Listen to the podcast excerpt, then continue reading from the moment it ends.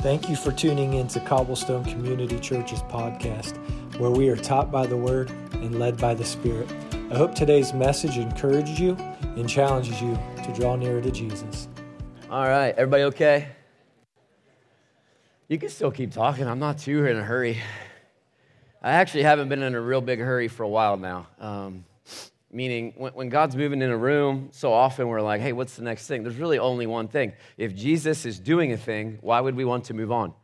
And so I know you can't always see what's happening, but when I say, hey, is anybody in here and they're full of shame or they feel far away from God, and you see people raise their hands and start shaking and then start weeping, for me, that's like, okay, I think God's doing something right there.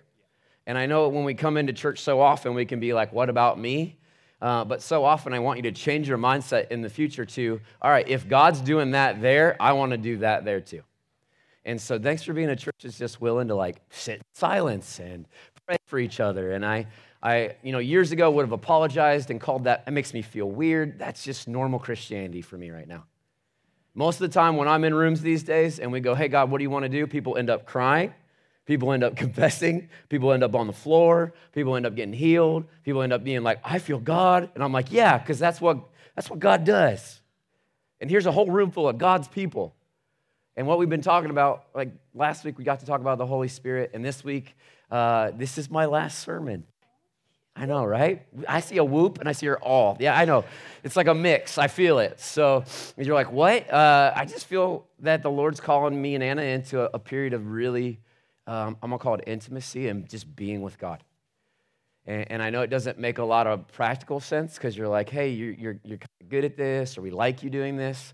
But we've never been that church. We've been, what's God want? What's God like? And, and I kind of asked the elders just to fill you in. I said, hey, can I just preach whatever I want for my last two sermons? And they were like, yes, but we do have a time that we have to keep. So, right up front, I just want to be clear. This is supposed to end at 11:30. There's probably no way that is happening. So at 11:30, I'm not going to make a big fuss, but I am going to say, "Hey parents, now's that time." And when I say that, that just means, "Hey, go get the kids, and if you want to leave, that's your escape clause, and if you want to come back with the kids, do that." Okay? I just know I'm going to get going and I'm not going to care.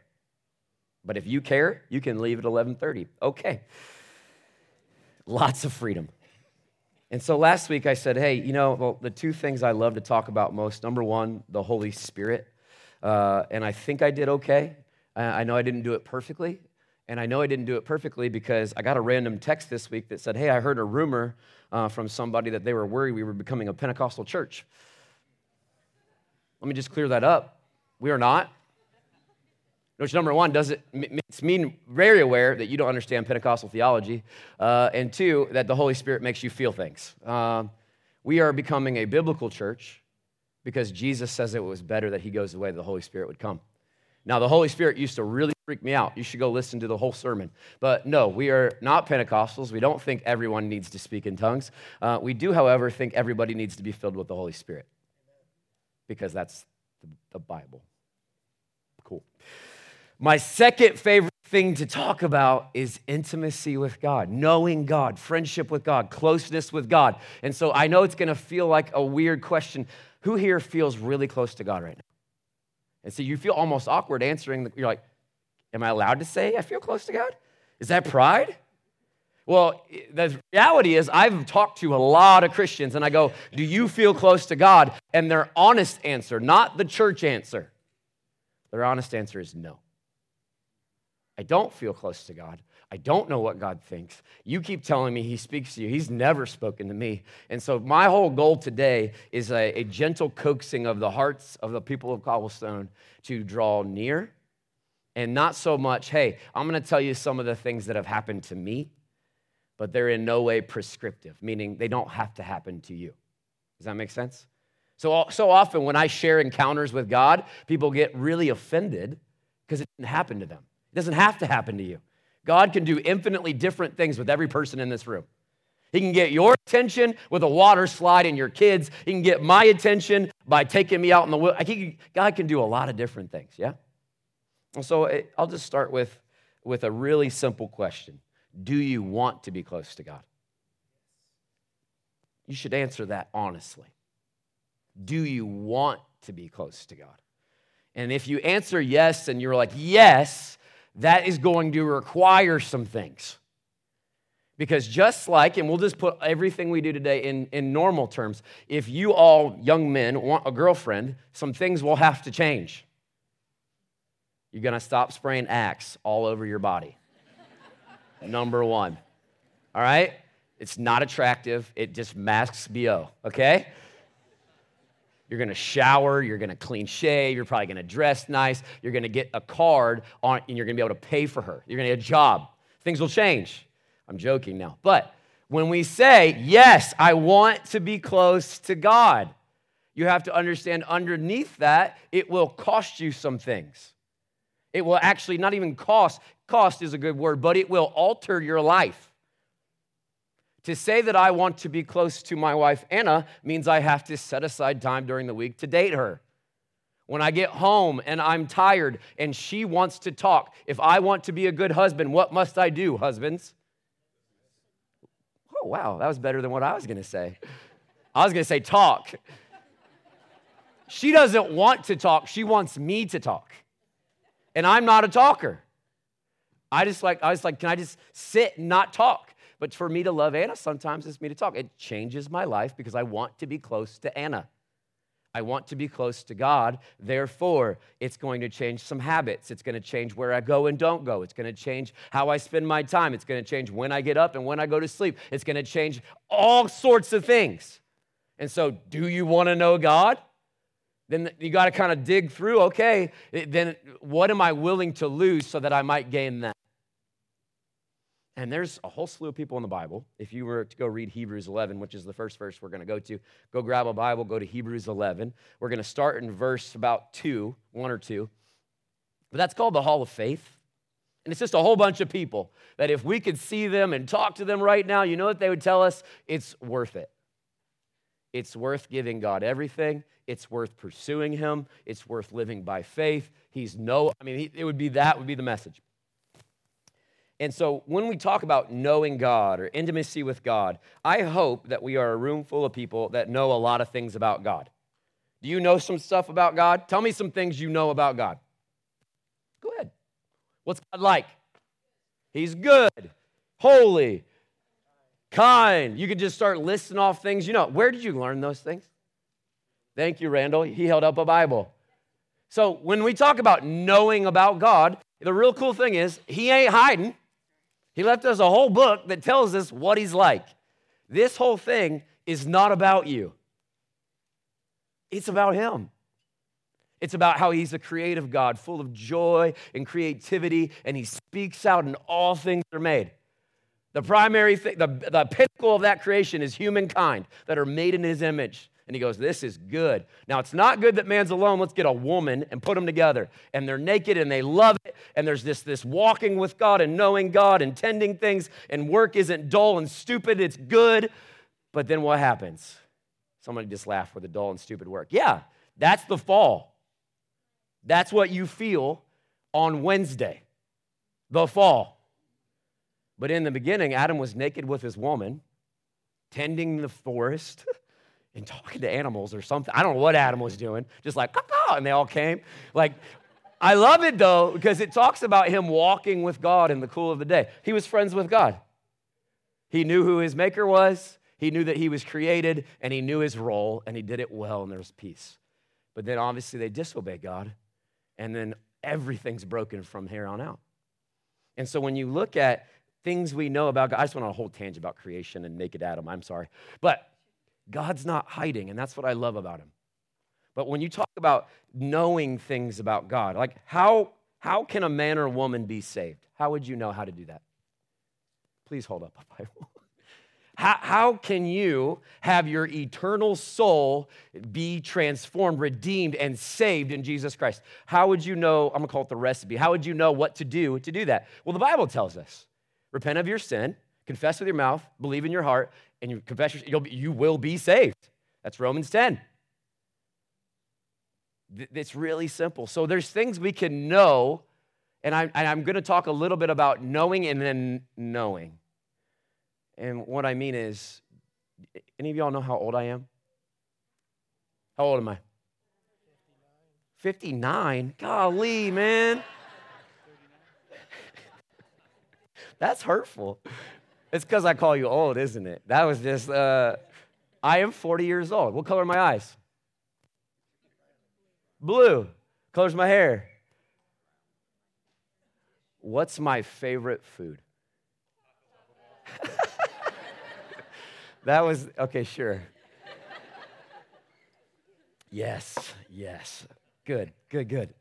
What do I love most in, in life? What, where do I go when I'm stressed? What makes me sad? What can you, what, when's the last time I was angry? You, you see, so you could know some things about me. And over the years of being here, you probably do know quite a few. You know my kids' names, you know my wife's name, you know my height, you know, you know a lot of things about me. But when it comes to, hey, do you really know me? Any of you all want to be like, yeah, I really know him? You're like, can you ever really know a man? We're not talking about human relationships anymore. We're talking about the God that made you on purpose and knit you together and then said his intention was that he would save you to himself. So there's this big, weighty knowing that I want to talk about, but I didn't want to make it like esoteric or like kind of like the Gnostics used to talk about special knowledge. There's all the knowledge you need to be saved is right here. All the knowledge you need to know what God is like is right here. All the things that God likes and doesn't like is right here. So there's no like big like, do you know him or not know him? This is just like get in this and you'll you'll end up some good places. But when I think about knowing God, I, I think it's a lot like, do you have people you're close to? Who's the person that you're closest to on the earth? And why are you close to them?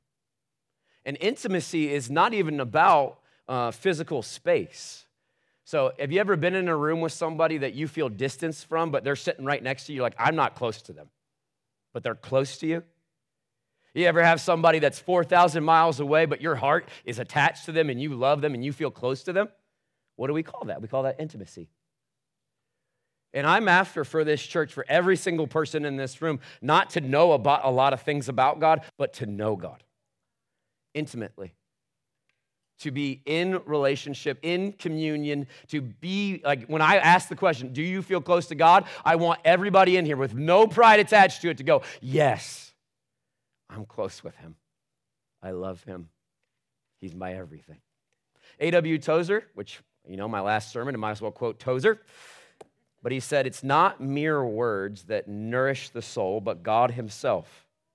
And unless until the hearers find God in personal experience, they are not the better for having heard the truth. The Bible is not an end in itself, but a means to bring men to an intimate and satisfying knowledge of God, that they may enter into Him, that they may delight in His presence, they may taste and know the inner sweetness of the very God Himself in the core and the center of their hearts. I agree with Tozer. I agree that the Bible is not just so you can memorize facts about God, but that it might lead you to Him. And He's very real. And everybody in here, you have an invitation from the God of heaven and earth, the one that made you, to know Him intimately, to walk with Him, to be friends with Him, to enter into a better covenant than the old one, which is sacrifices and law, but now grace and spirit and truth. There's beautiful things available to you. Just as surely as the promises of God are yes and amen, intimacy with God is a possibility. And so often we settle way less than, than we should.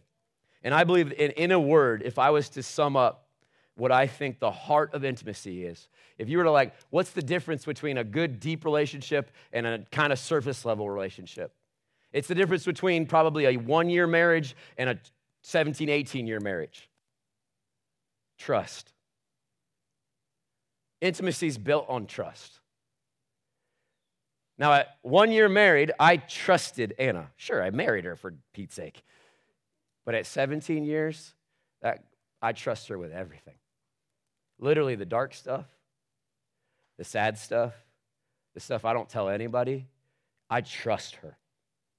And I think she trusts me. Not think, she trusts me. There's a depth of trust that has grown over the years where, like, I'm gonna say ride or die because she has found, she's proven herself trustworthy.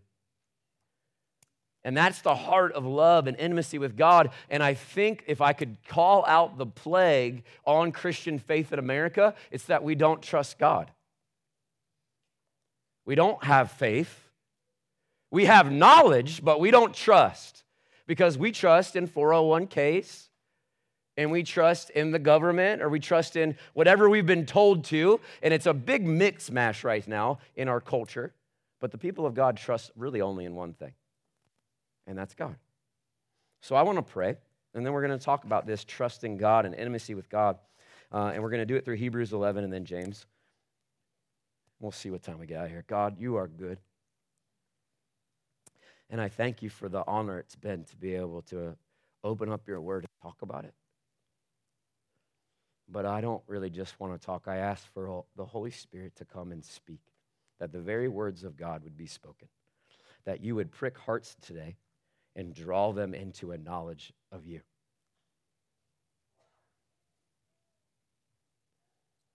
And so, Lord, we submit to you. We want to be close to you. We want to know you.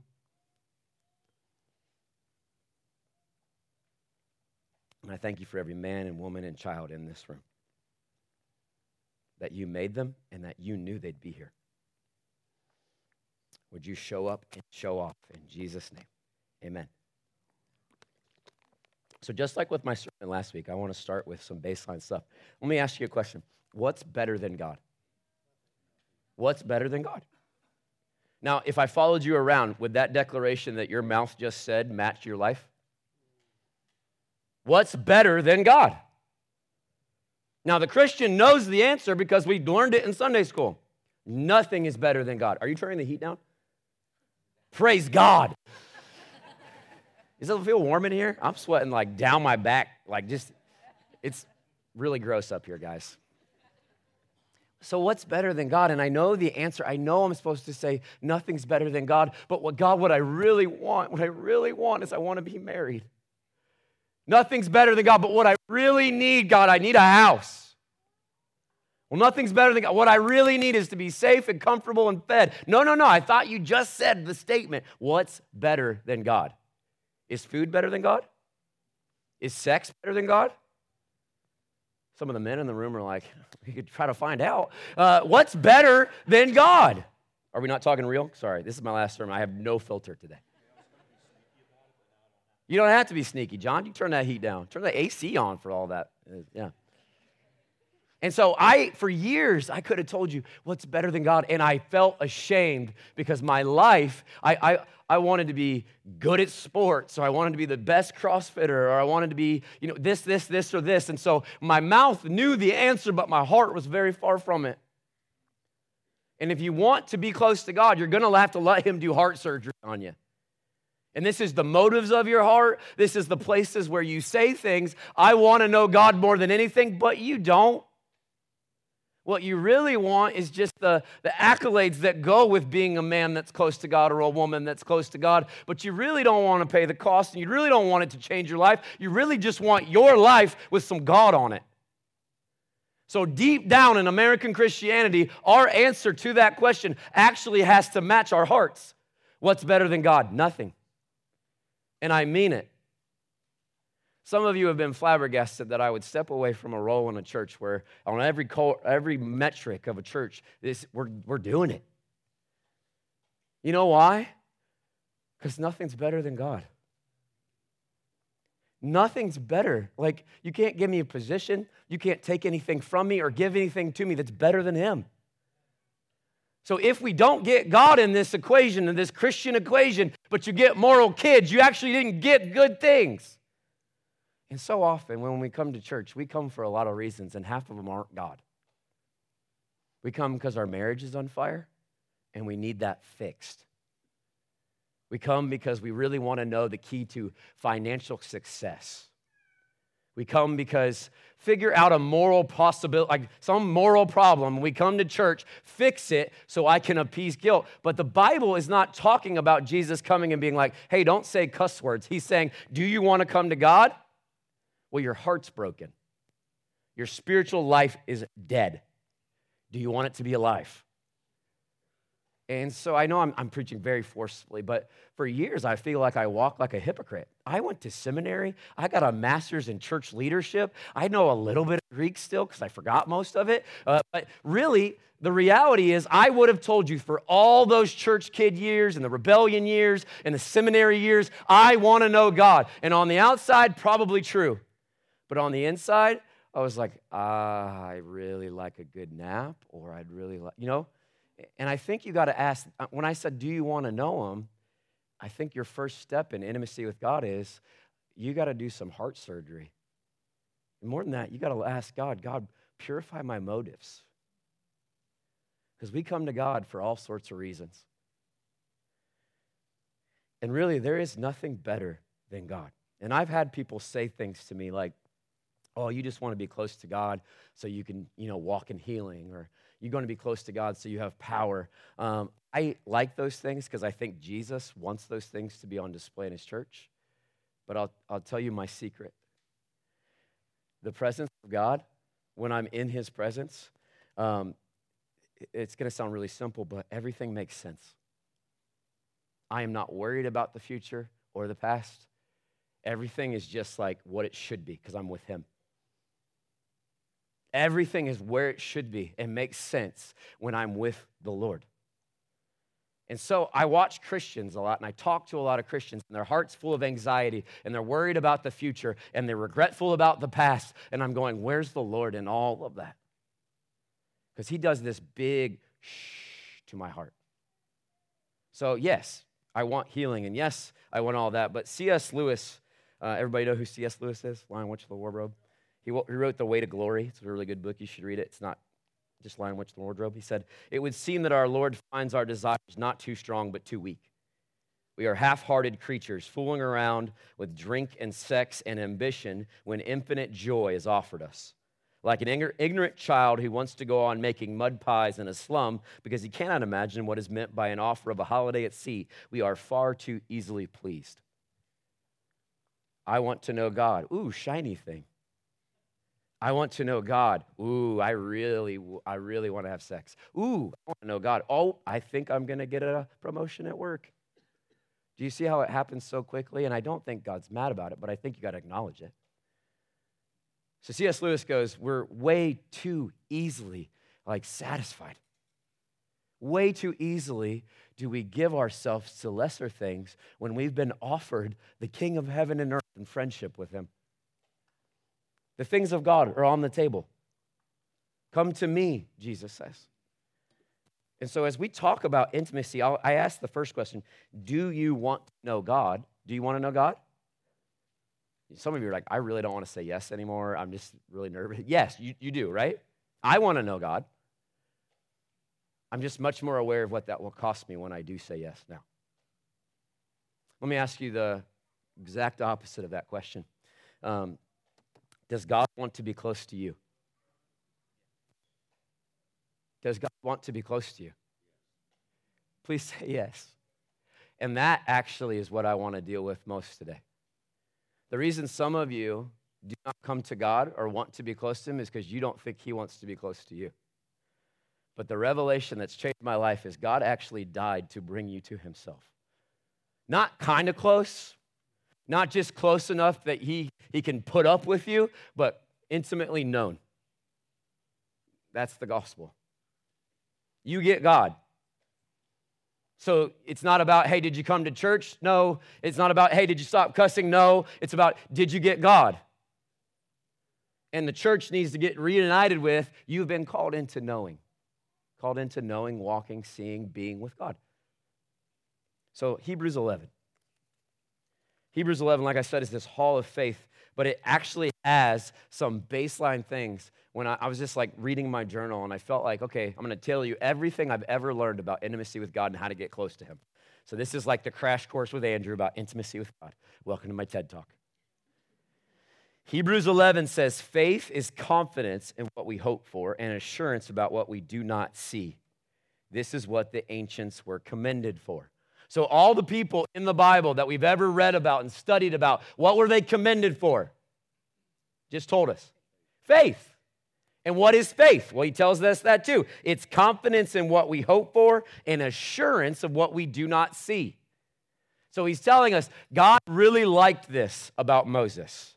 God really liked this about Jacob. God really liked this about Samson and all the great saints that are in that hall of faith. This is what God acknowledged. This is what he commended. He went, Hey, I like your faith. I like the fact that you are confident in the hope in me and I like it. I like it that you, you have this assurance. Even though you can't see it, you trust. That sums up Christianity, does it not? Anybody ever seen Jesus face to face? For the charismatics say yes, you have not. Okay? And he continues By faith, we understand that the universe was formed at God's command, so that what is seen was not made out of what is visible. By faith, Abel brought a God a better offering than Cain did. And by faith, he was commended as righteous when God spoke well of his offerings. And by faith, Abel still speaks, even though he's dead. And then verse 5 By faith, Enoch was taken from this life so that he did not experience death. Did you know there's a guy that didn't die? His name's Enoch. And I would like a lot more Enochs on the earth. I would like a lot more of you to be like Enoch. And you're like, how will I be like Enoch? Well, he tells us about him. He could not be found because God had taken him away. For before he was taken, he was commended as one who pleased God. So here's this guy named Enoch. We don't know really anything about him other than what? He pleased God. And at the end of your life, on your tombstone, you know the greatest, highest accolade we could write there? This one pleased God. This man pleased God. This woman pleased God. And he goes on and he says, and he's to, he's trying to explain the writer of Hebrews, and we could fight about who that is, but he's trying to explain what it was about Enoch that pleased God. So it's not a, it's not a hidden mystery for us. And he goes, and without faith, it is impossible to please God. Because anyone who comes to him must believe that he exists and he rewards those who earnestly seek him. That verse was, I repeated that verse about 4,000 times in a two year period starting in 2017. I was fascinated by this idea that God, he rewards those who earnestly seek him. And then I was like, well, if anybody's good at going full send on stuff, I sure am. I'm going to seek God, right?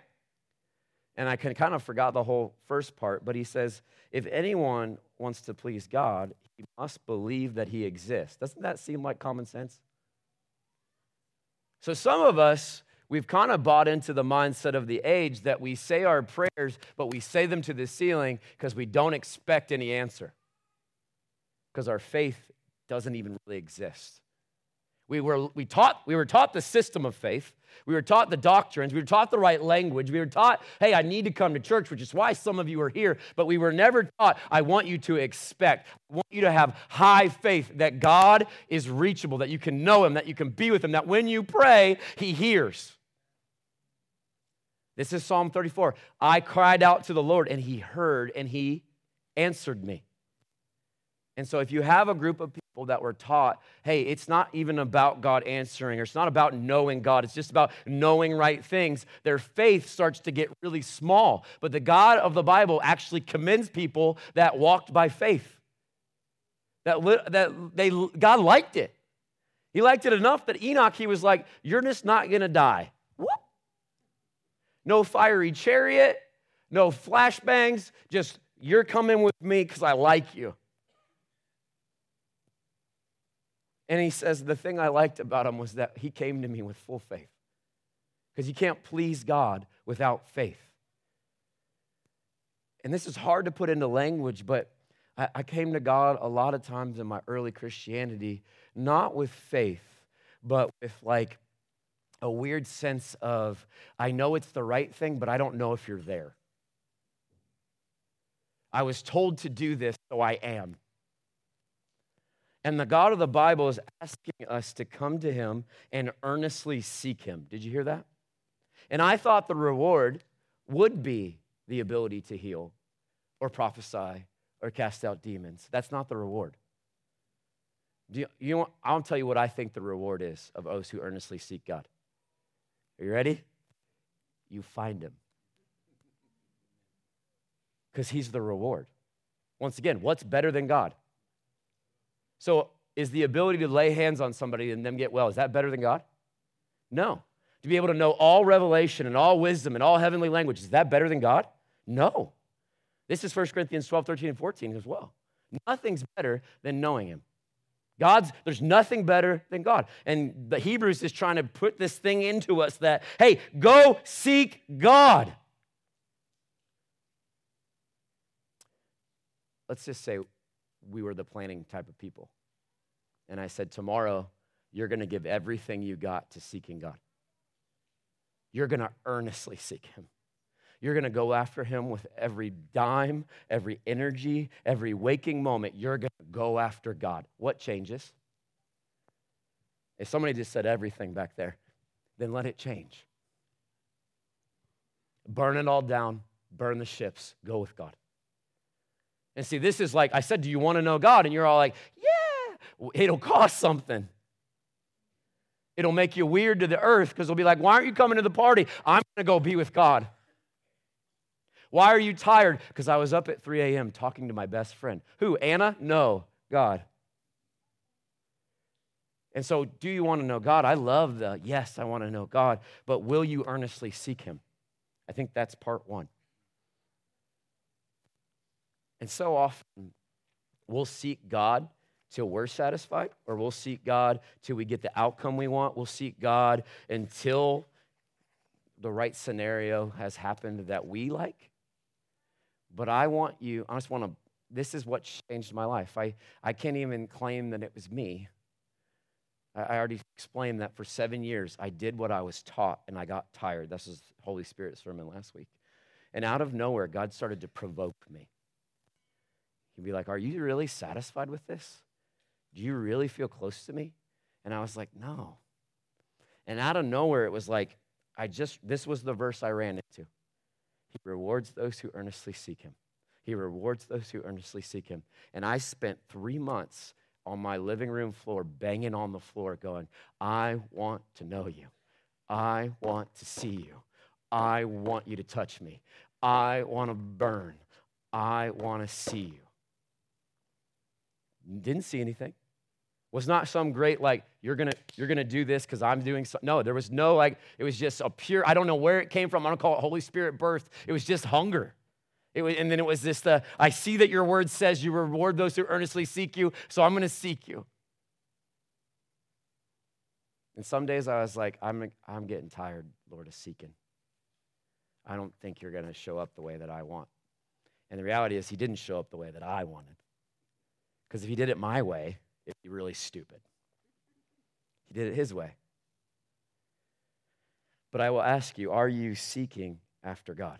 Because what I've noticed about the God that we serve, and this is the whole point of this first, this is my first point, is that God is the prize. When we talk about God is, is anything better than God, He's the treasure the Bible talks about. So a man goes out in the field and he finds a great treasure, so he goes and sells everything he has so that he can buy the field and have the treasure. Likewise, there's a second verse, and then I think it should be a slide somewhere up there, somebody. But he talks about a, a pearl of great price and selling everything so you can buy that.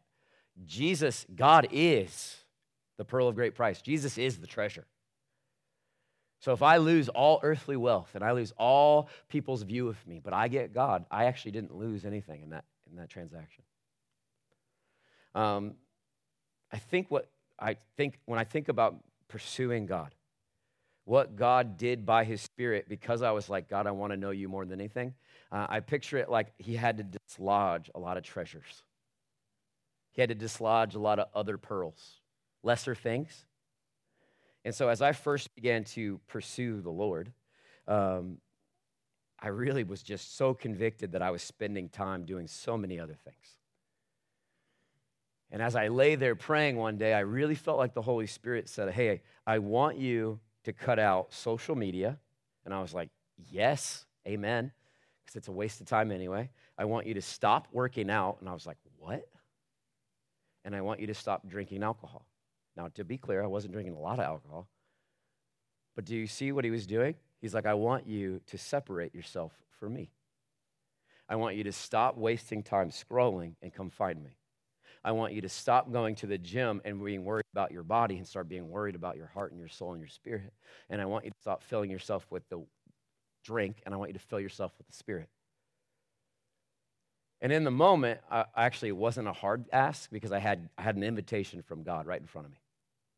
So if we walked through your life this week and I said, hey, you got to give that up, but you get God, what would be the one that would be really hard? If I said, hey, you can't watch TV the rest of this month. Anybody feeling anything? You're like, but that's my, that's my downtime. Hey, you can't read your graphic novels anymore. Hey, you got to get rid of all social media but you get friendship with God. And the thing is, I know how the human heart works because mine works the same. Some of you are like, oh, really? Do I have to? You don't have to do any of this. And that's the thing with intimacy. I don't have to talk to Anna. I don't have to set aside date time. I don't have to talk to her. We can live as roommates and we'll still be married. You can live with God and be saved and have all the promises and never get close to Him. But there's an invitation. And as I learned about Jesus, I was just, it was more when I talked about, hey, I want to pursue you, it was more that He just began to show me how valuable He is. He began to do by His word. I started reading the verses about He is the treasure and I will sell everything. God, what do I need to sell so I can find? I'm not talking about physically selling things. I'm talking if I got to cut out social media, if I got to get up at four, if I got to go to the weird room with the charismatic, wherever I got to, whatever I got to do. But if I get you, that's what I want. That is the cry of a person that will find the Lord.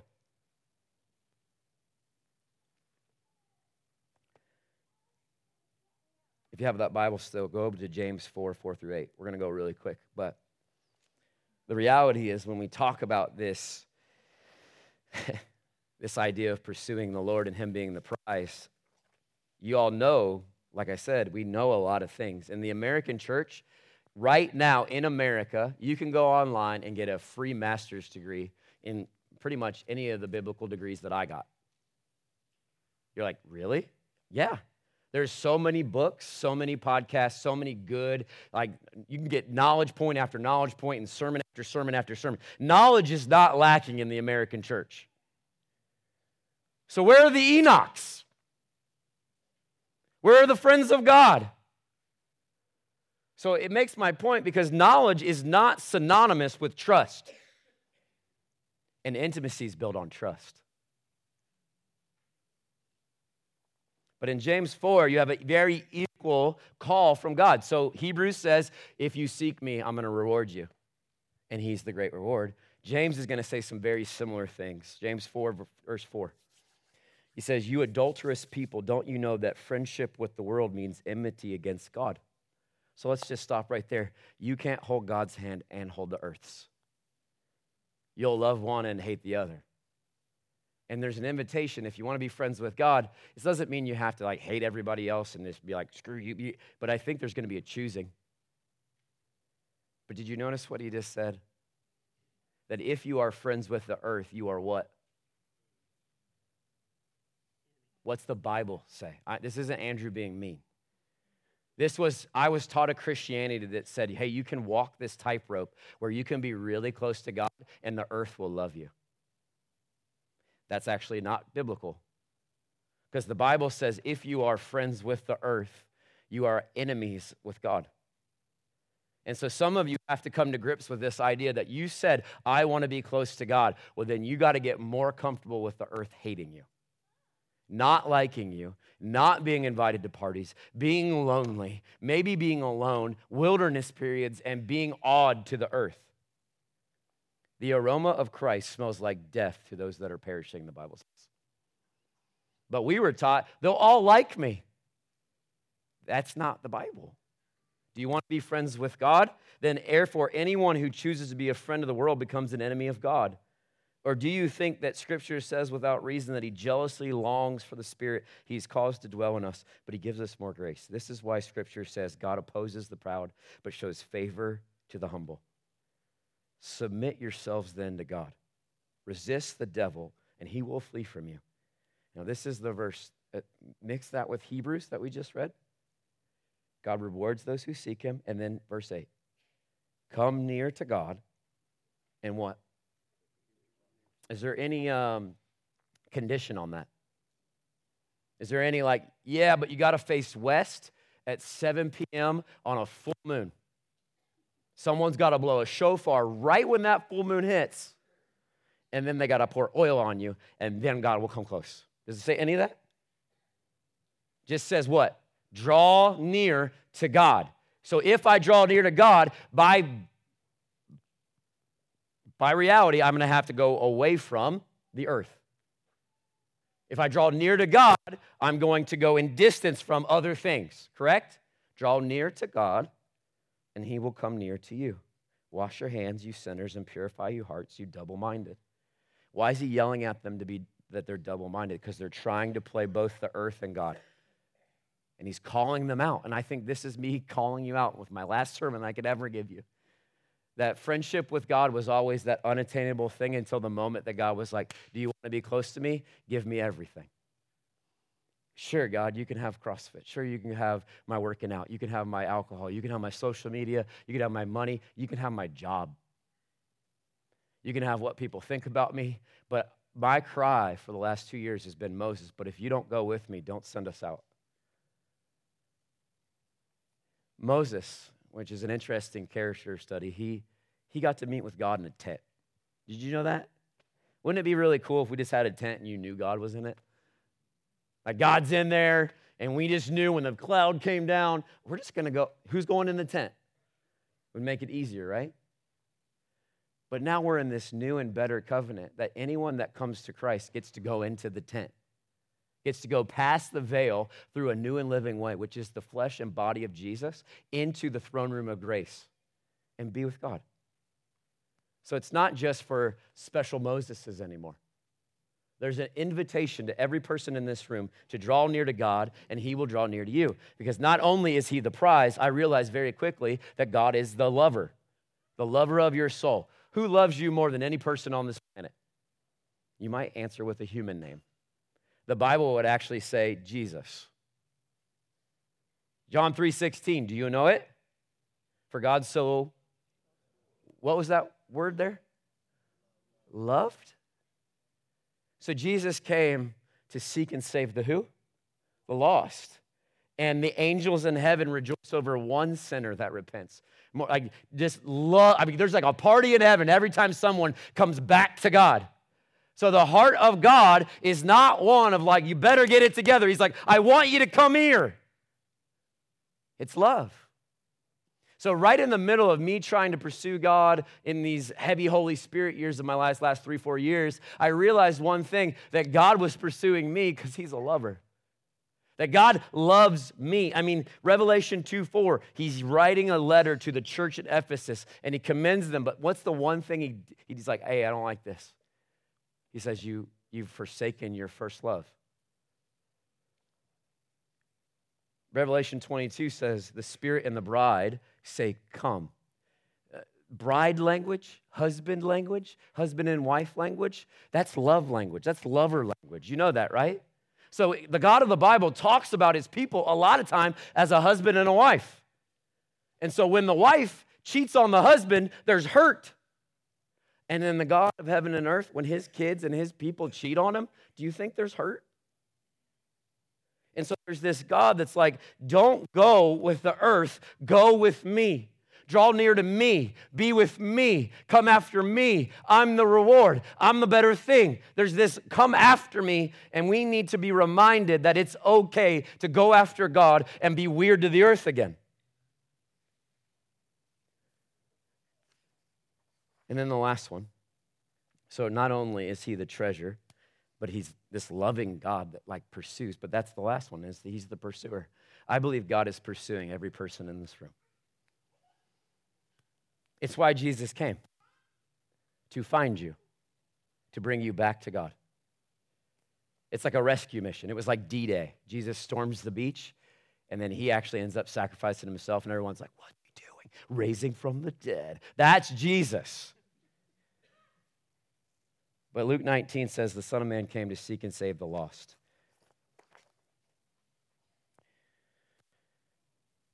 So I want to talk about pursuing God um, from a different angle because I don't know, for those seven years, I did not feel close to God. I felt like a servant.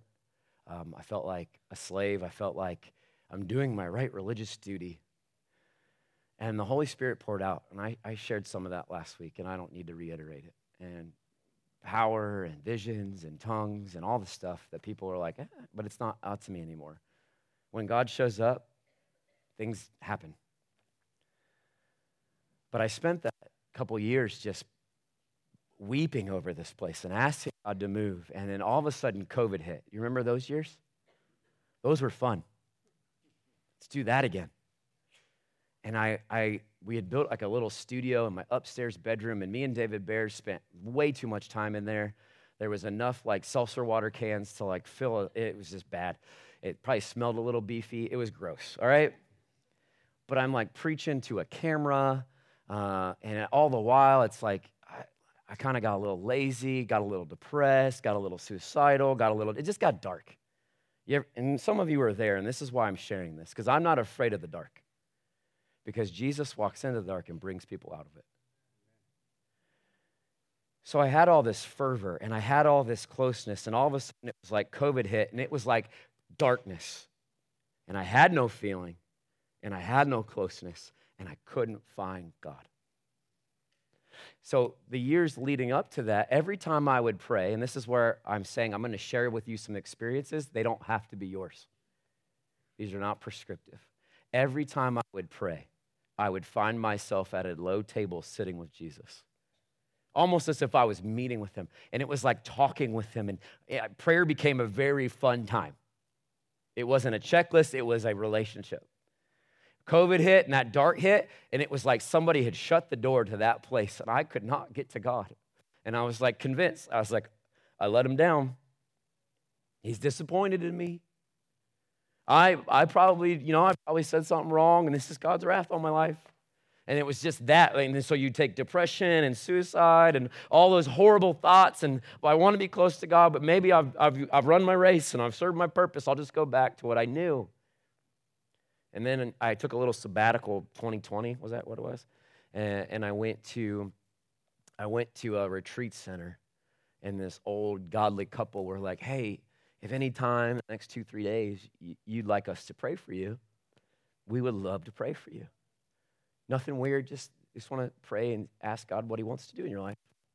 And I spent the next like two days just begging, banging my head against the wall because I didn't feel anything. So I was like, maybe I'll just read books. Maybe that'll make me feel something. Nope. Maybe I'll fast. Maybe that'll make something happen. Nope. Maybe I'll just take a nap and feel sorry for myself. Yep. But in the back of my head, I was like, oh, God, I just want to be with you. I want to know what you think. And so finally, I was like, all right, I'm going to give these old people a chance. They're not actually that old, but. So they, they were like, hey, well, I texted them. I was like, hey, I think I need some help to figure out what's going on here. And so they were like, all right, well, tomorrow at like 2, uh, come over to this. They had built a whole little like shed thing that was beautifully adorned. And they were like, we're just going to sit here. We're going to pray. We're not going to touch you. We're not going to do anything. We're just going to ask God what He thinks about you and what He wants to do in your life. I was like, that sounds safe. So I went in there very defeated, questioning if I should quit this place, if I had abandoned my faith, if I, I don't know. I was just, it was so confusing for me. And I sat down and they began to pray, and I just really like felt like I was banging on that door. And out of nowhere, the lady that was there praying for me, she said, I just have this picture that Jesus is standing behind you holding your shoulders. And he's just walked around and he's started to wash your feet. And I literally gutturally went, No, he will not wash my feet. because I've let him down, and I'm not a good leader, and I don't deserve to be with them. It sounds a lot like Peter when that happened in the Bible. And very quickly, this spiritual moment happens where God kind of restored me. And he went, it wasn't about how much power you walked in, Andrew, or if you changed the whole course of the church, or if you, if I, it, it was, I like you and you're my son, and I want to wash that off of you. And it was in a moment where I said, No, Lord, I'm not, you, don't, you don't know. I'm not worth you wasting your time on to wash my feet. And he whispered to me by the Spirit, Yes, you are. And it took off all this weight that I don't have to be the most spiritual guy in the room. I don't have to know everything anymore. I just, one thing, I want to be with God. Because when I'm with Him, everything makes sense. I'm not worried about the future. I'm not worried about the past. I'm not worried about anything. I'm lost. And I think some of the biggest problems in this room is you, you're like me in some way. You don't feel like you're worthy. That if you were with Jesus around that table and he was washing the disciples' feet, he'd get to you and go, eh, Not you. And so it was in that moment that Jesus washed my feet that I saw that room again. And I saw Jesus behind the door, and he took the door and he crumbled it. This is in a vision. And he said, You'll never be distanced from me again. So now, every time I pray, I sit with Jesus, and I'm not worried about the door closing, and I'm not worried about me messing it up, and I'm not worried really about anything which is why the next season of my life is so exciting because it's an invitation to go be with God. The cool thing is, God's inviting every person in here to come be with Him. So I want to read to you John 13. If you want to follow along, great. You don't have to. It's literally where Jesus washes some feet. We have three minutes till that moment where, if you're a, parent, you're going to need to go get the kids.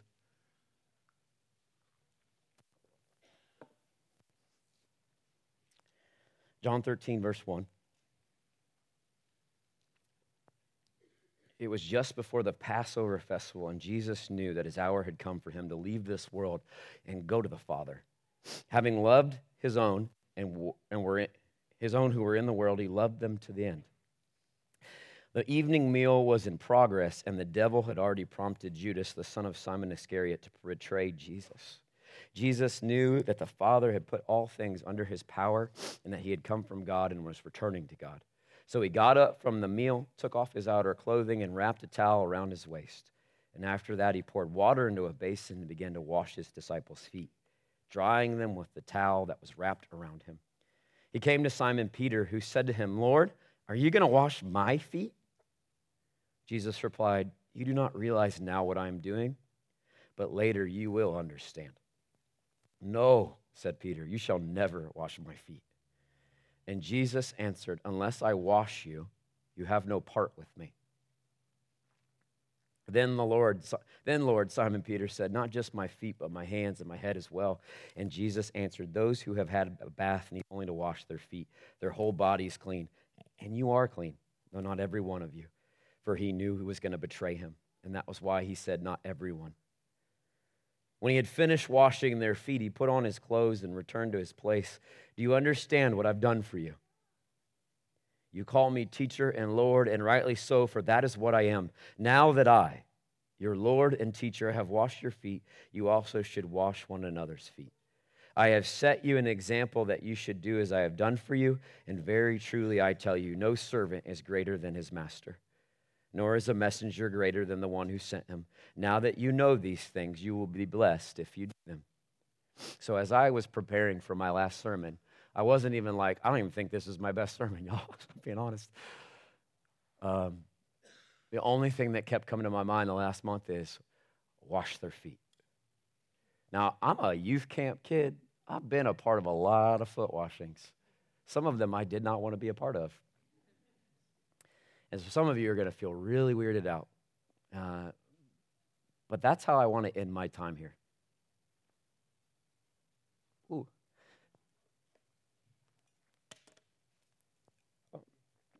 I was not emotional. I don't feel, I don't know. I've loved being your pastor. Wow, where's this coming from? Shove that back down. Uh, okay. But if Jesus was here, I think that's where the tears come from. Jesus has a amount of love for you that a lot of you don't know. Some of you have been convinced by religion and men that have held roles like me that you can't come to God. But Jesus would weep over you and say, Come here. I'm going to wash your feet. I'm going to restore you. I'm going to bless you. I'm going to speak life over you. We're going to take that thing that's been harassing you and we're going to send it away. This is the Jesus we serve. And so it was less about, hey, let's let the high and mighty Andrew wash feet. It was more like, what would it look like for Jesus to wash everybody's feet in this room? And so you don't have to. Some of you have really ugly feet and don't want to get them out. Jeremiah's probably got a yellow toenail somewhere in there. So, like, you know what I mean? So, some of you are like, I'm just not getting these dogs out, all right? I'll wash your hands. I don't care. It's not even about the physical water on the feet. It's that I believe that if Jesus was here, and I want to be like Jesus if I'm going to minister at all, he would bless you. He would speak life over you. Thank you, Noah. He's pointing at the clock. I need people like that in my life. So, what we're going to do, I've asked some friends, and most of them actually are elders. And if you want to know something cool, I think the thing the elders should do much, most is wash your all's feet. Not even physically. But if Jesus did this as an example, we should do this. So I'm not even going to rush into it. I just want to enter into some prayer. And I, will say it like this If you will stick around, we will wash your feet. We're just going to spend the rest of our time together. The worship team's going to worship. And there's five stations up here. Um, and I've asked some elders and their wives and some friends, and there's probably, I didn't do all the details perfectly, so who knows if they'll even show up. Um, but when you come, just slip your shoes off. You don't have to say anything because Jesus knows everything about you. And I trust that these friends have been with Jesus, and they're going to speak words over you probably that I hope are from the heart of God. And maybe it'll be like me, where you're like, I don't deserve this. Well, I don't think I deserve Jesus to wash my feet, but he did. And if you remember anything from my time here at Cobblestone, it would be just what I've already been yelling about. There's nothing better than God.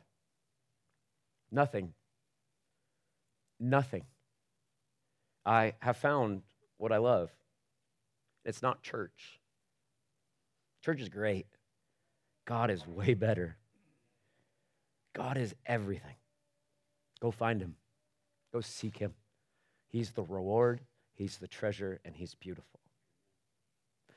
So let's pray. And while I'm praying, the, the band's going to come up. And if you're part of those people I talked to, maybe we could try to figure out, more detail minded people could help me figure out. Uh, yeah.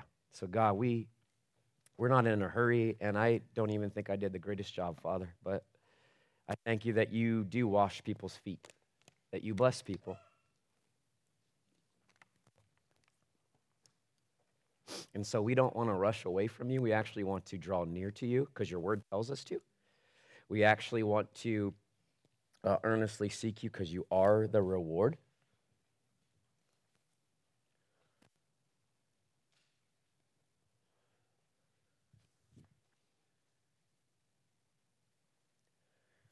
And so I just want you to sit there and I want you to, maybe the first time in your life, not hide from God. So if you have a porn problem, God knows about it. If you doubt that He cares about you, He, he actually knows that. And I just want you to, if you could be just bare before God and bear everything to Him, I want you to be there with God. And so, Father, we just put ourselves, our full self, our real self before you.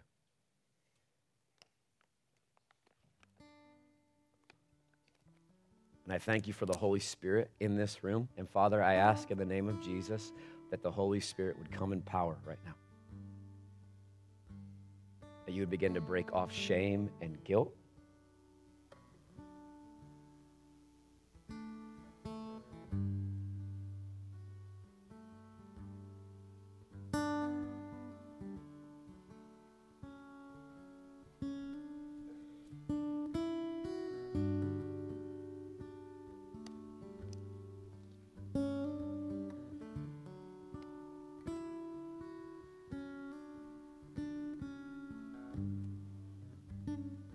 God, we want to know you. I want to know you. And if that's your heart, will you tell him? It doesn't have to be a perfect thing. It doesn't have to be like, yeah, but it just has to be like, God, I want to know you. And then you'd begin to cry out for him. And then you would ask him, God, is there anything in the way?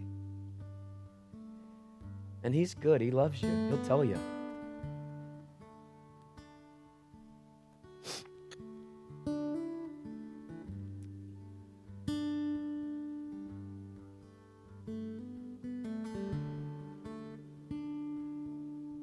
Start to sing, there's, there's actually not a dismissal time in this church anymore. Um, there is, however, a need to get, get the kids. Uh, so as we start to lean into worship, the, uh, the teams are up here, and they're, they're here to wash your feet. Uh, I'll join, I'll try to join them, but I might need a couple more elders, so that would be great to help. And like I said, if you want to go, you can go. There's no pressure. But if we're here for the next four hours and I get to weep over you and pray the words of Jesus over you, it feels like a good day.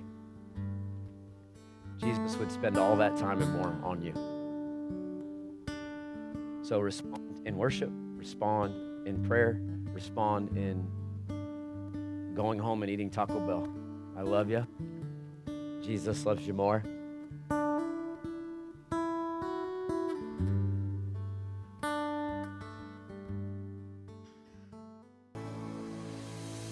Hope today's message has been a blessing and an encouragement to you. If you would like more information, you can find us at www.cobblestonechurch.com. Have a great week and God bless.